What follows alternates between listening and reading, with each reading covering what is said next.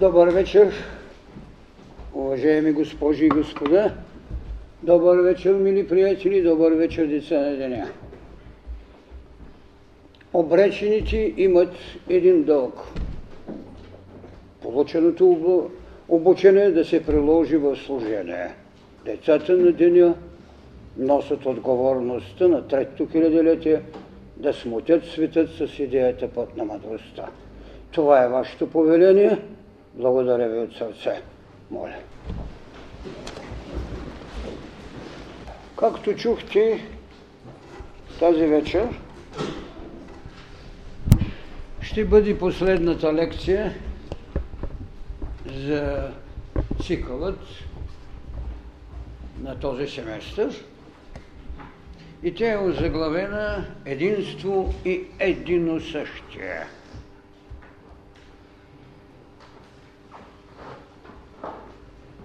Разбира се, това можеше да бъде изнесено още когато започнахме своето служение в обучението,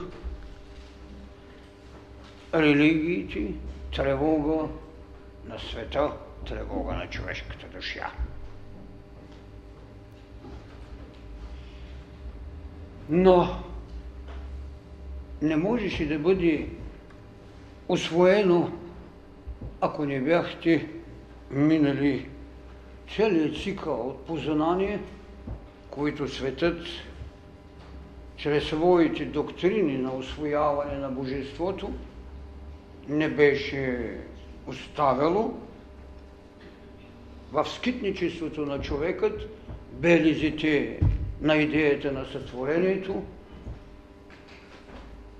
въображението на това, което наричам митологически богове или богове на стихиите, ако не беше оставило съотношението правда с един безименен Бог, достатъчно щедър и в жестокостта си, но оставял доктрината за доброто и злото, с познанието на любовта, в която човекът трябваше да намери обич към своя враг или към своя събожник, с събудената отговорност на Адам, който се търсише, или Бог, който в Адама се търсише, за да доди доктрината на мъдростта, която каза, че този Адам, който е самият Бог в потребата на човека, който е ограничение Бог, чака своето освобождаване. Идея за единство и едино същие. Разбира се, че проблема за единството е разглеждан. В иерархията на нашето освояване, в неговата приложност, а още по-съществено е, че идеята за единосъщието е разглеждана като форма, която пък великото, великата догма в учението път на мъдростта беше предоставил в тезата Светата Троица единно същна. Следователно ние имаме оставени символи и белези. Троица единосъщна е символ и белег на учението на Христос. Триадни троици имаме. Троица на троиците, която не е единосъщна, а е троица на трима богове в различните етапи на историческо освояване на боговете. Всеки за себе си но в никакъв случай като идея на единосъщието. Единосъщието като доктрина създаде големи смущения, роди тези, които, разбира се, църквата ще нарече Арис, Ериси, но това съвсем не значи, че човешката дълновинност или човешкото прозрение или човешкият ум няма право да освоява богове и да дава квалификации. Затова, когато става въпрос за това единство, аз съм казал, че единството е знак на битието. А единосъщието е знак на космичната вечност. С това преди предишни лекции съм характеризирал този съпровод, който един без друг не може. Единството като знак на битието. И мисля, че бих дал едно сравнение, с което може да се направи, така да се каже, една реална разлика между единство и единосъщия. Един от големите символи на мистичните учения е символът на цикълът на завършената човешка еволюция, когато змията захапва своята опашка. Тя се състои от много прешлини и всичко това говори за единство в тялото на змията.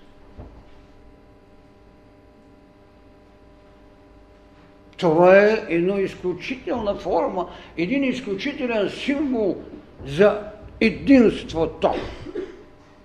Като завършен цикъл на осъществено единство, този символ намерих за най-безупричен и не създаваш предпоставки, защото в него имате десетки прешлени, които в края на краищата, захапаната опашка и главата правят единството.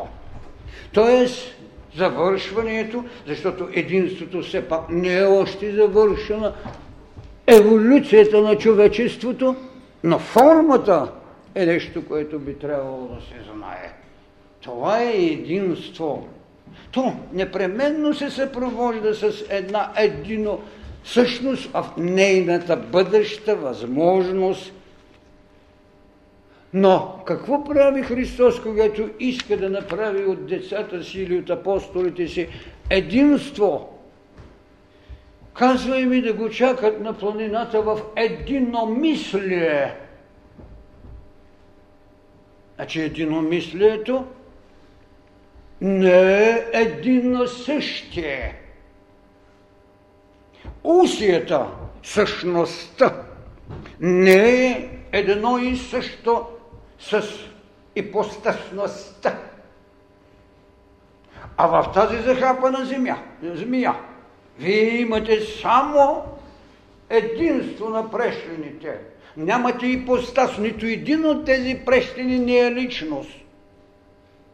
И нито един от тези апостоли, които трябва да го чакат в единомислие, не е личност в смисъла на ипостас, която може да сумира от това един образ, който е единосъщ на него.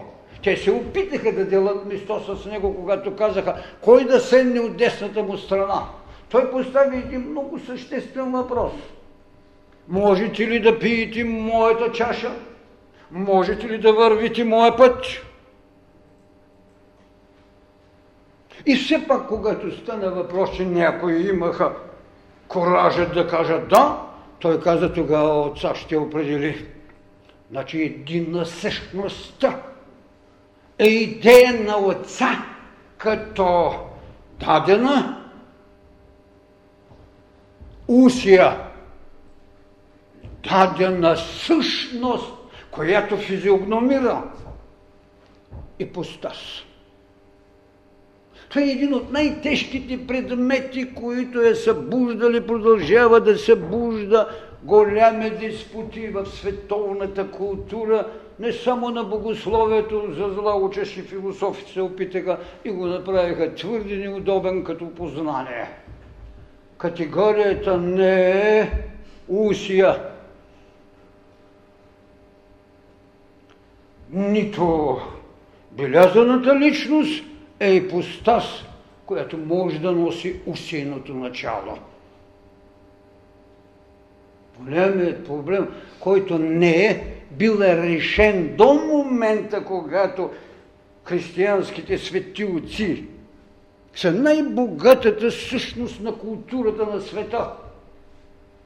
Затова, когато са ме питали, нямаше ли да бъде по-изгодно за Българската православна църква да приеми християнизацията си от католическата, аз много конкретно отговарям не. Защото източната църква или византийската църква е пълна с ериси и култури, с десятки белязани личности, които са владеели точно тези тънкости, които ще се опитам да ви ги представя.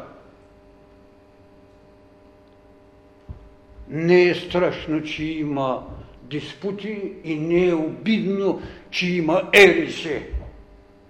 Защо? Защото когато додиш до прозрението и когато можеш да определиш предназначението, това е великото единство, което може да прерасне в едино същие. И може би най-голямата благодарят дължими на тримата кападокийци, както се каза на тази свещена тройка –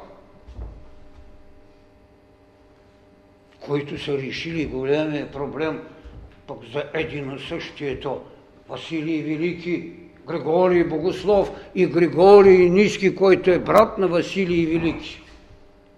Когато трябва да решат в голямите диспути и ересни отклонения проблема за единосъщието. Така че проблемът за единството и проблемът за единосъщието е проблем, който и сега стои пред културата на човечеството. Можеха ли да го решат духовните вълни, които са извеждали от сътворението до сега, когато говорим за духовната вълна на мъдростта? Не можеха. Те го даваха, но не можеха да го решат. Затова имаме триада от по трима богове, които правят триадите, примерно казано, на индуизма, триадите на митологията на Гърция. Даже имаме триада, в която майката присъства, синът го няма. Но големият проблем, който за първи път постави решението, това е единосъщието, като потреба на учението за любовта. Но не можеха да го решат при наличието, че не можеха да поставят човека, че е един Бог в развитие. И понеже не можеха да поставят, че човекът е един Бог в развитие, тогава безспорно идваше третирането на въпроса, че Христос е една твар. Исуса Христос е твар че Исуса Христос е един еон. Тоест една личност, която е облечена с благоволение. Една личност, която е получила ема, еманацията на Бога Сътворител в една градация, иерархия, по-голяма от обикновение, но все пак той е твар. А Светия Дух само една услужваща твар. Тоест, представят го, иди там да усиниш Дева Мария и тя да роди някой. Или иди там да дадеш своето неспослане, за да имаш един пророк. Ако обаче стоеше този проблем така, както учението път на мъдростта ви го поставя, че човекът е един Бог в различие – тогава ние не бихме се смутили в целостта. Да кажем, че ето тази ушия стои в неговата цялост. И тук ние не, не само, че не се разграничаваме, но ние допълваме едно виждане в идеята на усейното, дадено в човекът, който е извървял, както казахме, пътя на единството, който се възема и чрез това, което казахме, идеята на Възкресението, която ви дава право на Възкресение, чрез Възнесение и доктрината, която ви казах, че Адам работи и прави култура на трудолюбието, но Адам прави какво култура на гостолюбието, за да видим, че неговият отец след това ви представя какво? Седни, сине мой, от десната ми страна, първата точка на гостолюбието. Тогава Христос и Исуса не е Он, а е точно онзи, който в своето еволюционно търсене и в това обличане на дрехата, това излизане на ограничение Бог, който трябва да направим разлика между подобие и единосъщие. И съм ви казал на от големите тайни. Да, именно подобието, което тръгва да се търси в образа Божий, и това подобие, когато е слезнало в идеята да включиш в него търсещия се Бог в Адама, е тогава, когато чрез Възкресението и Възнесението вие седнете от десната страна, да сте усината, да сте същността на вашия Творец на Отца, така както тази троица ви поставя въпроса.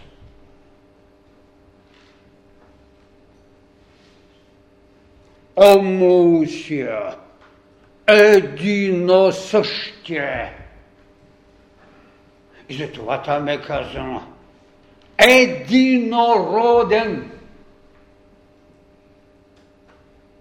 Едно велико съчетание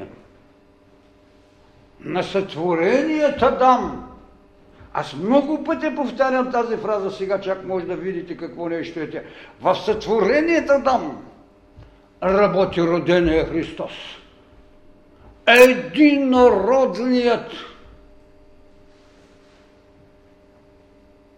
И зато и големи спорови са родени в света.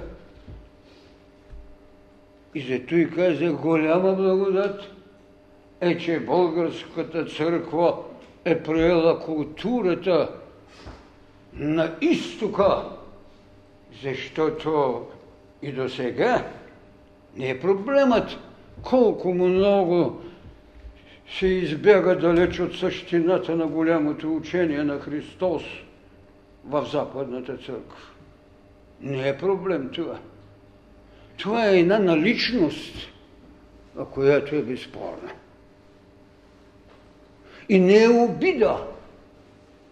Страшното е, когато вестникарски мислители – почват да говорят за тези неща с измеренията на посветени, както и днес четах и на статия, и както сто души идваха да ми питат дали дядове Максим изказа правилни думи, като казал, че не приема папата.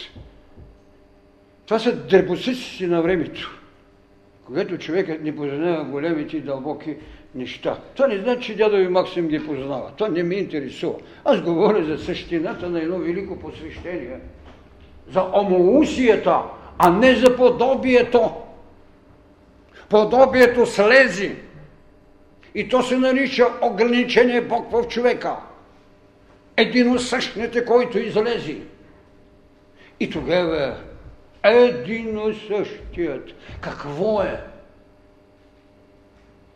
Той е роден, но е същностен. А отца не е роден, и има неограничено битие. Ето вижте идеята, идеята за единството е битие.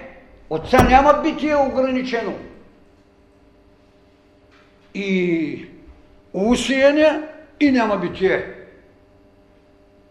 А синът е усиян, но има битие. Това е голямата работа. Това е да сте в битието като единство и да сте единосъщен, когато става за космическата ви цялост.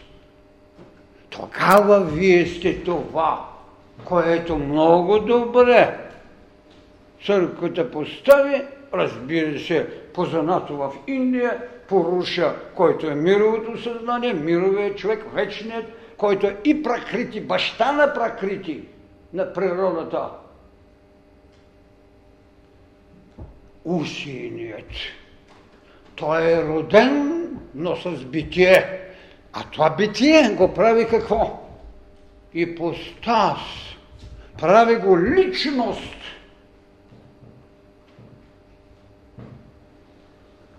Единосъщна, но ипостасна. Това е най-голямата тайна. В прещените на змията нямате ипостас. Имате змия. Тук вие имате един същия на три личности в едно. Един нероден и безбитиен. Един роден с битие и друг единосъщ. С тях изхождаш и пратен. Голяма битка, разбира се, след това става дали този третият от единосъщните е изходил само от отца или и от синът. Това е което раздели двете църкви за хилядилетия. Това е проблем, който съм го разгледал и вие може да го намерите в Троица единосъща като догма в история на религиите. Така че проблемът на това велико раздвояване в единството. Аз ви казах на времето, Бог се раздвоява в една идея за единство, защото ражда света. Адам се раздвоява в една голяма идея за Ева, която ражда. Много са голямо нещата. Ражда Ева. И какво и казват? че ще се отдели от баща, майка и се прелепи към онзи, когато нарича съпруг, защото трябва да има раждане, и ще станат и на плът. Това е единството, което е раздвоение за цялост. В тази именно пътека се извървява голямата тайна да се мини през различните духовни вълни – като ги започнете нали, от сътворението, където имате една голяма битка. Битка за персона, персона, за личност, за. Ипостас. Представете си каква битка е водило човечеството да физиогномира себе си като личност. А личността, както съм казал, пак е преходна. Преходна е. Така че в тази доктрина той трябва да намери своето върховно съществяване, персоната Адам. Адам, в когото вика вложен е Бог. Къде си? Тогава имаме вече личност. Тогава имаме персона, която трябва след това в, в движението на своята динамика да прилича на това, което се нарича огънът е единство, обаче езиците са различни. Това направи Христос, демонстрация пред своите апостоли, идете и ми чакайте в единомислие, защото Адам е мисълта. И когато отиде да ги благослови за сво, тяхния път, какво не прави? На всеки го постави отделен език. Това е Великата Педесятница. Няма нищо общо с тези барболенищи, които правят съответните Педесятници. На всеки го постави отделен език – т.е. какво се извърши след сътворението? Персонификацията. За да може да тръгне при учението път на мъдростта в идея на един същия човекът един Бог развитие. Как доктрините са ограничавали, докато се изгради единството, И как след това пътя на мъдростта отваря дверите и казва да, той е един Бог в развитие, защото в една доктрина на митологията той е едно разкъсано божество. Стихийността и нито един от боговете на митологията не пожела да прави човека безсмъртен. Разберете тази разлика. Те не правят човека безсмъртен. Да, Адам се даде право на раждане, но не се даде право на безсмъртие. Стихийните богове не поискаха да правят човека безсмъртен. Правдата му дава едно божество без име, като го подчини на доктрината добро и зло. Търсиш единство чрез нарастаната повеля, подчинение на Бога и съпроводно приложено сътрудничество с човека. И жестокост, и проклятие, и възхвала. Подчинение и награда. Зато и апостол Павел си иска награда, защото беше юдеен в същината си. И те не пожелаха да споменат името на Бога, камо ли да правят Богочовек, макар че книжнината на Старозаветието е пълна, че вие сте синове Божии. Но щом рече Христос, аз и Отца сме едно, проклятие богохолника. Разбирате ли какво става с човека? Позволиха ли те на човека да стане божество? Също не. Идеята за единството като битие, подчинено, ако щете, на расовия принцип, подчинено, ако щете, на кастовия принцип, на кръвната властност, но не и на събудения дух в идея за Бог.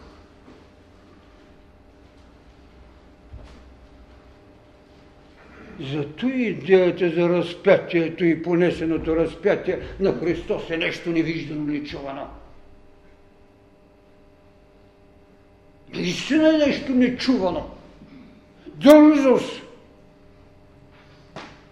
за която, разбира се, отваряте пътища на бъдните богове. Разбира се, че тази голяма тайна трябваше да я даде учението път на мъдростта, макар че учението и духовната вълна на любовта предостави на човекът една от най-големите тайни. Събожникът и сумира идеята за Троица едино същна. Не казваме, че неговия син е първороден, защото трябва да има и второроден. Казваме единороден. Така, учението за любовта от Троицата в Бог като единство. В тази голяма тайна – че Божественият син надкрачва единството, за да създаде идеята за едино същието, ние ще видим и вече стъпалата, по които е минал. Ние ще видим и една формула моя възлюбен, но не казва още моя едино същ. Моят преображава се. И вижте, и там има сложен. Кой се преобразява? Христос, Исуса. Колко фигури стават? Три. Не е важно, вие знаете, че аз спорвам тезата, че там е Моисей и че там е и Илия. Нищо подобно няма в това. Просто Исуса се преобразява в това, което беше минало. И знаете лекцията ми за трите Кришна Хермес Исус. Но три. И можем ли да го приемем и сега, като има нация, този Бог Отец, който се еманира в същност, в ипостасност, мечето ви това преображение ви го дава. Христос преображава в трима.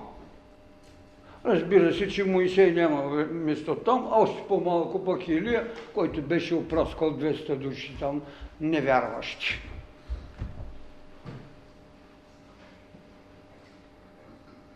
Мъченичеството на човекът, ако го погледнем от догмите, е поведение, което трябва да изгради светец. Разбира се, аз винаги казвам, че учението път на мъдростта се е освободило от светци, за да направи свещена личност. Това е голямата разлика. На тях им трябваха светци. На пътя на човечеството е свещеност. Онова е иерархия. И поведението ти на услуга в това нещо ти създава ореола на светеца така както и апостол Павел, привърших своите дела, направих това, сега чакам венеца на наградата. Какви сме хори! Човекът трябва да погледне с ирония на себе си, не заради това, че е бил унижен, а с това, че по-рано не е могъл да събуди своя Бог. Но за това пък онова, което го оформяло и се нарича доктрините на религиите, те са, които са му позволявали иерархия, с която може да възприема тайни. Тайни. И зато има таинство, зато има сакралност, която може да понесете и която трябва да принасяте. Защото когато не можете да я понесете, вие не можете да я приложите в изпълнение. Най-лесното беше да намериш животно, да го принесеш в жертва. И най-недостижимото беше, когато трябваше да се каже Христос се самопожертва в името на свободата, в името на спасението, в името на отричането на първородния грях. Но църквата продължава да го слага на главата на човек.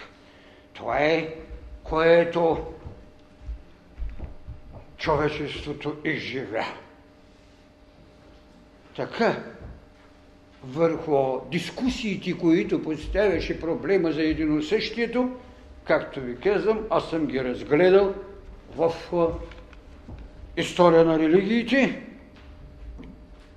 Те са наистина голямо богатство, за да може човекът да бъде освободен в правото си на избор, което е тайна от пътя на учението на мъдростта, там, където се извършва служение – а не служба. Още по-велика тайна когато в истината вие ще можете да смените формулата на своя чакан кундалини в пътя на мъдростта, който събуден, ви е дал едно трето око, което в истината вече е емблемата на пътя на човечеството. Тогава вече човекът, така както казахме, като Бог в развитие, той може да намери, че раждането е една отроба на тайните. Зато и Христос трябваше да направи рождество. Рождество, в което присъства божествеността. Изпратена чрез това, което наричаме Святия Дух. Така че раждането е отровна тайна, но изхождането, за което се говори за Светия Дух, в тази единосъщност е вече едно дихание. Зато и Исуса Христос трябваше да се роди от отроба а Духът Свети, макар и единосъщен, само да има диханието, защото изхожда. Тогава трите личности в един същието. Нероденият отец, роденият син и изхождащият Свети Дух. Можете ли да си представите, че преди 2000 години най-посветените и вдъхновенни умове са разглеждали тези потреби, тези голями проблеми. И да кажем, че те не са живели духовно и културно, и да кажем, че и на цивилизована Европа или на комерческа Америка правят чудеса. Не правите, господа, чудеса, а свеждате онова, което боговете човеци ви дадоха.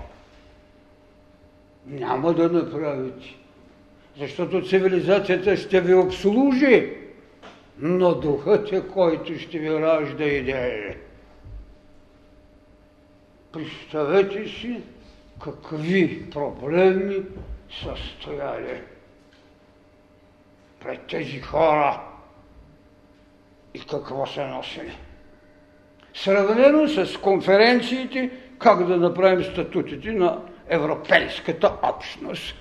А паши културни до неимоверност да родят идеята за райското човечество. По-обидна доктрина от това няма. Райско човечество. А хората се решава най-същностния въпрос, който сега учението път на мъдростта ви го поднаша. Човекът Бог в развитие, следователно търсената единна същност.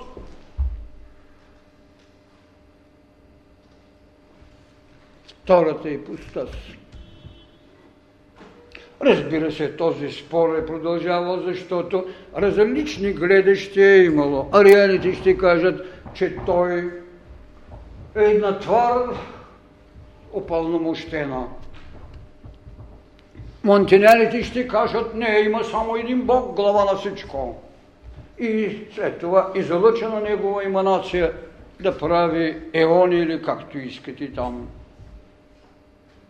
Идеята за логосът, която Иоанна слага, именно като син, това е един човек, който идва от безначалието на своя отец – и в крайността на своята ипостас.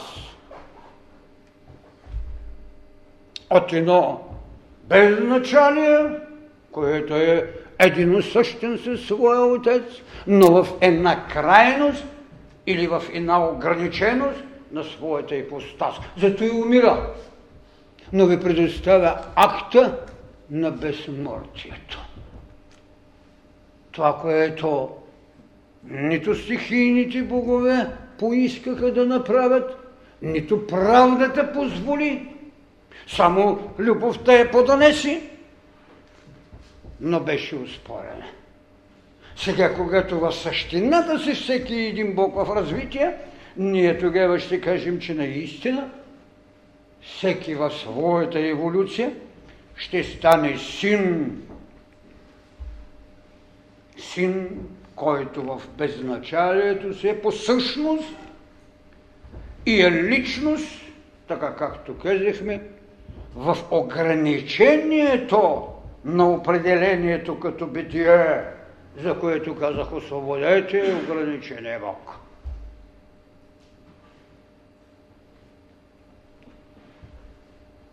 Хиляди страници има написани върху тази тайна – и наистина някои са имали прозрението да кажат, че синът е премъдростта. Премъдростта.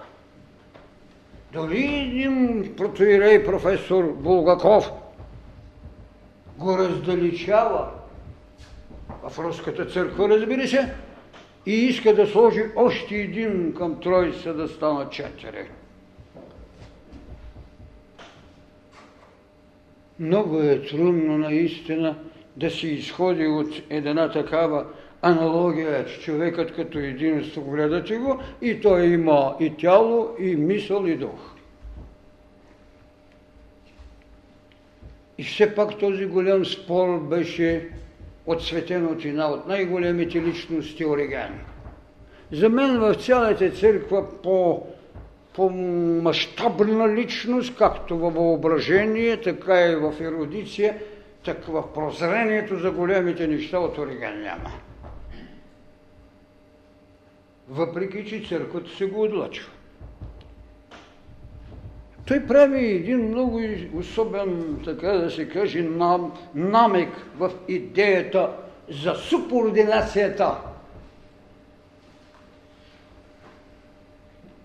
Че на Бог Отец се подчинени, разбира се, Синът и Светия Дух. Верно е, че проницанието му е голямо и все пак, ако беха озрели за идеята, че независимо Исуса, че човек, а разбира се, не само да се вземе покровителството на помазаничеството и пратеничеството на Светия Дух да го весят, да родят един Емануил Сламе Бог, ако бихме приели човекът като Бог в развитие, нямаше да се търси субординацията. Защо? Ами защото ние казваме, че когато този човек Бог в развитие осъществи същината си, става с сътворител. Ей, това има липсва. А това има липсва на всички. Идеята за съсътворителя. Макар, че е подсказана тайната в книга Бите. Да сътворим, каза Бог. Се отделен е въпросът дали този Бог баща е абсолюта, безпричинната причина. Ние говорим за Тройството, което за сега остава най-свещената тайна и най-великото постижение на човешката духовност и култура. Защото може да се качите на всяка планета, но ако не си усвоите, както казвам, като човек Бог в развитие, ще си бъдете зон политикон. Това е голямото. Това, че си станал социално животно, нищо още не е. Трагедията, че не си станал Бог. Бог в развитие, заради дързостта, на която го наказаха и го разпнаха. Така Христос, аз и Отец сме едно. Това е мировото съзнание но то още не е мирова същност. Чак когато сяда, тогава става мирова същност от десната страна. Това, което направи Адам, направи култура на гостолюбието и отца не можеше да откаже на своя пратеник върнатото дете на Бога. Седни от десната ми страна. Значи може да бъдете мирово съзнание, но не сте още мирова същност. И така, когато говоря, че човекът е един Бог в развитие, то е едно мирово съзнание, но още не е мирова същност, за да кажем, аз и отца сме едно, но като съзнание, като същност, това е вече великата тайна. Едино същето. Аз не зная друга формула, по-добре облечена от това, което преди няколко лекции ви казах, е идеята за госто, културата на гостолюбието, което Адам прави. Изначалният. И тогава ще видите защо съпровода на човешкото развитие става с богини на съдбата, и на отмъщението, че какво е доктрината на правдата. Ей, това е тя. Така, в тази теза на единосъщие в православието не можем да възхвалим Българската православна църква в нейната битка с богомилите. Защото социалните радетели, които упорочиха с незнание тайната на българската църква, беше да възхвалят богомилството, което е своего рода дуализъм и което не можеше да приеме, именно не можеше да приеме, че Бог, т.е. Синът е един същен. А наричаха тялото дяло на сатаната. Разбирате ли къде беше разковничето на тази голяма битка? А те се разправяха дали църквата е корумпирана, дали държавата. Ето ви корумпирана църква, ето ви корумпирана държава. Че те са сега нещо ново. Не разбираха тайната на голямата идея. Защото много лесно е да направите един социален отрицател, за да спечелите последователи и да ги криете в някакви пещери. Вместо да създадете идея за богове. Така че тук е трагедията на дановистите, когато направиха поклон на Богомила. Такава повърхностно схващане изразяват в тези тези, че на човек му е смешно. И въобще целият окултизъм на Европа е на смешка. Да не говоря за това, което и източният окултизъм е направен. Тук ми са извадени сума неща. Просто са смешки в голямата идея. Едино същия един и единство. Това е истината, че какво? Единството е знак, белег на битието. А едино същието е знак на космичната вечност. Това са тайници. Другото е да го реагирате на това, че валяло дъжд и да си опълите чадъра. Нали? Верски или философски чадър. Както казвам, че светът си намери заслона на скръпта и стена на плача. Това е битие. Недостойно, но битие. Търсено единство. Демокрация. Ами тя беше и народна. Ние видяхме цървулите. Формули празени. Без духовност. Ето това беше изпуснато. Така че едно богомилство, ако някой имаше прозрението, това беше презвитер Козма. Той критикува с всичката острота на своето перо. Порочността но не бяга от едно същието. Не прави човешката плът дяло на сатана. Макар, че приемаха сатаната за някакъв неканен гостин, който въвеждал човека в грях. Няма такъв човек и няма такъв сатана. Ето защо в идеята за Възкресението учението път на мъдростта ви сложи една от най- така бих казал, далекогледните възможности. Какво е то? Не само както е казано там възкръсна да ги спаси от грях, а им натръпва, че още са грешници. Е това е, че вие от себе си не от жезела на Хермес, а от себе си, т.е. от вложената едино също с Отца.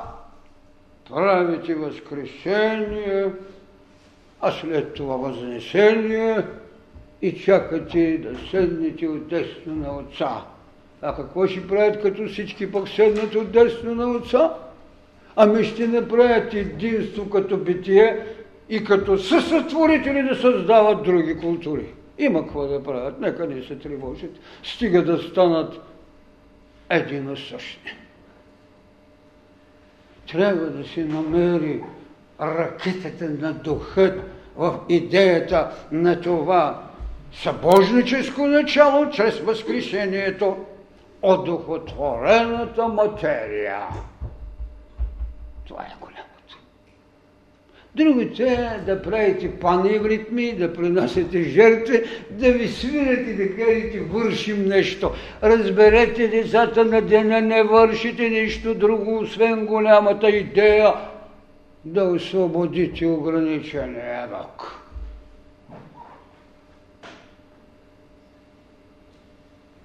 Дали сте възлюбили врагът си, продължение на 2000 години не ме интересува. Да сте го направили. Когато намерите съпричастността си, тогава вече и ще се научите да любите, защото няма враг, има събожник.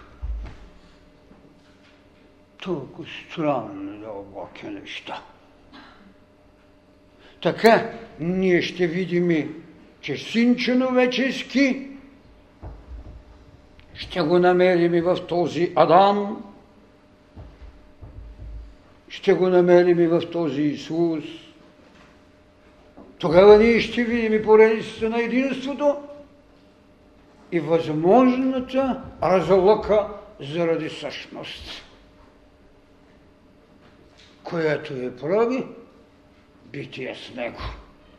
Така че идеята и формулата, която съм казал, намерете своето прозрение, за да си определите предназначението. Преди десятки години казах, определете за какво сте дошли. Дали за обучение или за мисия. Обучението е наложително защото единството се търси в душевността на човека, а единосъщието се живее. Какво каза Христос? Аз съм пътя, истината и живота. Защото е единосъщ, а не е единство, което се търси в душевността на човечеството. Христос го изживя в това, което съм му казал. Христос е живяно човечество. Но Христос е и животът. Аз съм възкресението и живота. Тогава колко неоспорима е фразата «Само животът е непобедим». Другото са актуалности и живяни. И те, обидни или необидни, защото преценката, когато я давате отгоре, не е равно на задължението и иерархията, когато сте дала. Не се самообиждайте, че сте нямали по-голямо прозрение и че не сте станали логос. Но направете това, което човекът от единство трябва да премине към едино същие. Безначален в същност и ограничен битие. И постасност. Зато и умира, за да ви покаже трансмисията към онзи, който е и безначален, и безбитие. Тези две тайни ще се срещат винаги. Защото в Христа вие винаги можете да намерите човека, който е божество, за разлика от онзи, който се развива. Но Христа. Но той не можеше без човека, който се развива. Тази иерархия е голямата ви тайна. И тази иерархия, вие знаете, че аз нареках, имаме боголик и боговластен. Боголичието, това е една голяма истина. Докато стигнете възможността на единството, да го трансформирате в едино същие, което е едино властие или боговластие. Разбира се, големи са дискусиите на истина ли той е богосъщен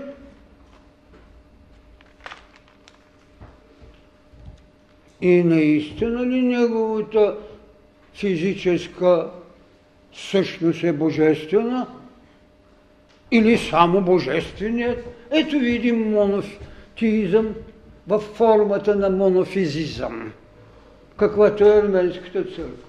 Тя приема неговата духовност като единствена божественост, но не и физическата му и създава монофизизма. Зато и съборите на съответните отци са решавали проблемът с така наречената физическа същност и духовна и физическа са единосъщни. Са божествени, които могат да станат единосъщни. Другият проблем, който поставя културата на времето, това е дали волята на Исуса е човешка или е божествена. Затова се признават двете воли, за да бъде човек тогава, когато върши Божие дело тук и Бог, когато трябва да извежда човека в божественост. И зато и в съборът шестият се решава, че той има две воли. Както в петият се решава, че той има две тела. И двете пригодни да възприемат едино същието. Така става голямата битка за формирането на тази изключителна доктрина, доктрината на единството и единосъщието. Тези, които са изповядали Моисей в неговата буква и цялост, разбира се, те никога не са могли да направят отстъпление от единството Божие, което се възправя срещу Троицата, така че на Бог в доктрината на правдата и в юдеите не се позволяват други лица. Да, може да се позволи сатана колкото искате и може кръвта да бъде вдигната в занаме, но друго лице за Бог не. И може би точно тук е фанатизма на Илия, когато прави съревнование с жреците на стари вероисповедания. Гностиците също ще отричат материята като зло, ще кажат, че и в такъв случай те създават доктрина на дуализма и не могат да приемат Троицата, освен благоволението, че това е един еон, един дух, който е облечен с малко повече дарения, но в никакъв случай той не е едино същ, а само еманация на същността. Той не е омоусия. Той от усията получава еманация. Еонът на персийската религия. Така че вие ще намерите някои от по-модерните виждания, които ще изповядат един, со, един Аристотел, който ще ви каже, че Бог е едно самозатворено цяло. Това самозатворено цяло като самосъзнание, което може само за себе си да бъде логос, но не е и постаз. Това е един от най-тежките проблеми, които стои на сцената на религиите, и то по-специално нали, нашата западната, а разбира се в конфликт с юдиизма и мухамеданството, и разбира се в конфликт с три лични религии, но не единосъщни. Така че голямо основание на това, което правят известни философи на изтока и гръците, това е основата на Аристотел, който говори, че самото божество е едно самозатворено цяло. Той може да иманира, но не дава едино същие. Той може да има самосъзнателно битие, но не и родени от него. Така че логосът не е ипостас при доктрината на Аристотел, когато се води водят голямите диспути, след това, разбира се, вие знаете, че той е три века преди Христа. Така, фактически, когато те ще говорят за тази иманация, ще говорят за едно вдъхновение, което е покровителствено, което дава сили, но не създава и постас. Тази тайна, разбира се, след това ще се приеме по-голямата част от втори, трети, четвърти век след Христа, когато започва именно битката за омоушието, единно същието. Така, ние може би ще дойдем и до една от големите тайни, въпросът за Святия Дух. Там проблемът за неговата същност, това е, както казахме, именно подобието и че той в самото символверио, който знаете, че е изработено в два събора. Значи нещо пак не е стигнало голямото откровение и виждане на светите отци. И няма нищо обидно от това, когато прозрението не стига, човек да спре да върши недостойни неща. Затова то е изработено в два нике от Цариградските събори в 325 и 381 година, когато формулират както ипостасността и същността на синът, така и изхождането на Святия Дух. Но това е проблем, който засега троицата, но не и същината на едино същието. И все пак в този символ верио е поставено, че Светия Дух изхожда от Отца, но не и от Сина. Нещо, което след това разделя двете църкви с хилядилетие и с анатеми помежду им. Три ипостасност, но в третата ипостас изхожда, а не е родена. И въпреки всичко, къде е голямата магия да бъдат единосъщни? Не можеха да го кажат религиите преди това, че всеки човек един Бог в развитие. Ако бяха казали тази тайна, безспорността на Исуса в дрехата на Христос, нямаше да бъде спор. И тогава бихме разбрали това велико единство и тези непрекъснати раздори в концепцията за единосъщието. Тогава бихме разбрали това, което Хермес подсказа. Човеците са смъртни богове. Какво направиха предишните, за да направят безсмъртен човек? Абсолютно нищо. Освен идея за социални градежи, както казах при Моисей, и след това другите. Какво облегчение би било, ако се знаеше тази тайна? Разбира се, космичният разум разполага с възможности да създава иерархии на основяването на себе си. Тази възможност да се себе освоите е създавала, разбира се, разликите, с които имаме различие в самобитността. Човекът Бог в развитие. Едино същието. Спорността в това, че Иоанн ползва терминът логос, който значи слово, че той заимства това от Фелон,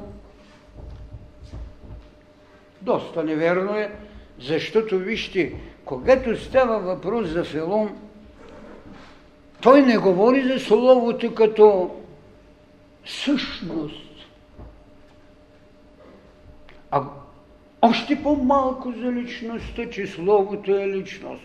И когато Иоанн говори за Словото, той говори за Исуса Христа, който е личност и Слово, което става плът. Че той, Логосът, е самостоятелна божественост в ипостаз.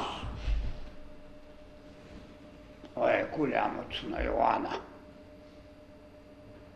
Самостоятелната божественост, която е ипостаз. Слово, макар и поменето, още в Псалм 106, стих 20, както съм писал, и прати Бог своето Слово. Именно като ипостас, не като енергия, а като ипостас, защото Тройца единосъщна е проблем на ипостасност, което е единство същността. Другото е разминаване. Така ние ще намериме тогава тайната на обикновеното раждане и на раждащия се, който трябва да знаем. От раждащия се отделя ли се нещо от раждащия го? Точно това прави Исуса. Той се отделя от отробата. Този раждащ се се отделя от раждащата. Това е ипостас. Така че Иоанна не е крал, след като може Христос да му каже тайне. Такъв живот, за разлика от това, което ни представят, еоните или тварите, разбира се, там в история на религията съм цитирал изповедниците на тези неща, вие ще намерите, разбира се, потвърждение на идеята за същността още в Плотин, ще я намерите и в Евангелията, навсякъде където е подсказано един и същието в три ипостаса. Така че доктрините, които са водили битка помежду си, дали да приемат този син на Мария, този винопиец, този луд за син Божий, да, приемат го. Но когато идва въпросът дали този син Божий е един същ с отца си, голямата проблема на дискусиите предоставя хилядолетни битки. Защо? Защото едно от ученията, което трябваше да каже, че човекът е Бог в развитие, макар и формално дадено от Хермес, човеците са смъртни богове. Направете ги безсмъртни, за да нямате опоненти в идеята за единосъщието с Отца.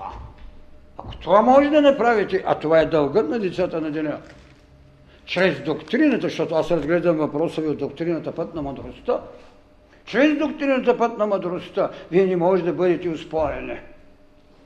Вие сте в единство, вие сте в моноушия в ипостасност с божествеността се.